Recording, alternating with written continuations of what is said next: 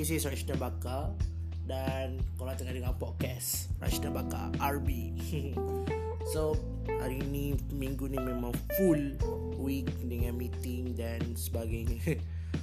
so meeting dengan partner dan macam mana kita nak rancang for the next uh, per uh, season macam mana kita nak uh, maximize untung dalam sama-sama cut the losses dan tak tak lupakan juga untuk doing a charity. Uh, so dalam uh, dalam aku buat bisnes dulu um, aku sedar satu benda yang penting. Kau memang tak boleh buat seorang. Memang absurd gila kalau kau rasa kau boleh buat seorang semuanya. Tak boleh. Kau akan rasa penat give up. Kau akan down sebab tu kau perlukan team. Kau memang kena ada team bila aku sedar kepentingan tu kena ada team aku distribute kerja. So someone pegang marketing and sales seorang pegang uh, social media seorang pegang uh, production distribution. Apa? Kerja aku settle. Memang senang.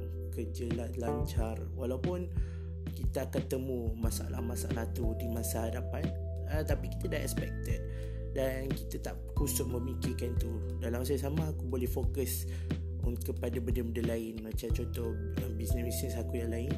Uh, sebabnya dah ada orang yang pegang benda in charge. Yang benda yang penting saja dia akan tanya dan sebagainya. Uh, so memang kalau mereka orang yang kat luar sana nak buat bisnes kalau nak grow bisnes eh, kita cakap tentang nak grow bisnes kalau start up nak buat team bagus juga tak ada masalah nak uh, terus ada team nak gerak seorang pun okey juga. Eh, cuma bila kita cakap tentang nak growth eh, nak membesar kita perlukan team.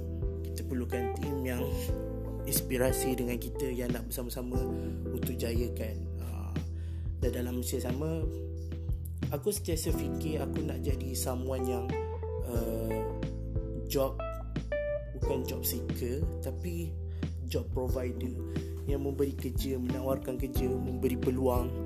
Uh, dan aku suka benda tu, aku suka provide tu. Dan aku enjoy buat benda tu. So uh, aku memang bersyukur pada Allah bila mana aku dapat invite tim aku dan uh, apa orang-orang untuk join. Dan dalam masa sama mereka boleh buat duit dan mereka dapat gaji daripada tu. So aku sangatlah bersyukur benda tu. Aku boleh cakap dengan korang walaupun bukan semuanya indah. Kalau korang tengok entrepreneur life tak indah. Aku tak aku tak tipu. Kalau kau tengok indah semacam dia orang sebab itu je yang mereka nak tunjukkan dulu.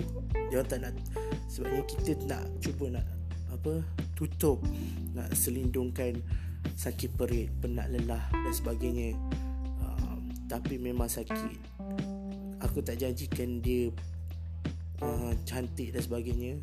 Uh, tapi kalau korang tak kuat better apa makan gaji the best way lah bagi aku. Tapi that's my opinion kan. So ada orang saya boleh buktikan tu salah kan. Bukan semestinya ia adalah satu something yang absolute kan. So always believe in yourself. Dan kalau korang nak growth memang kena ada team.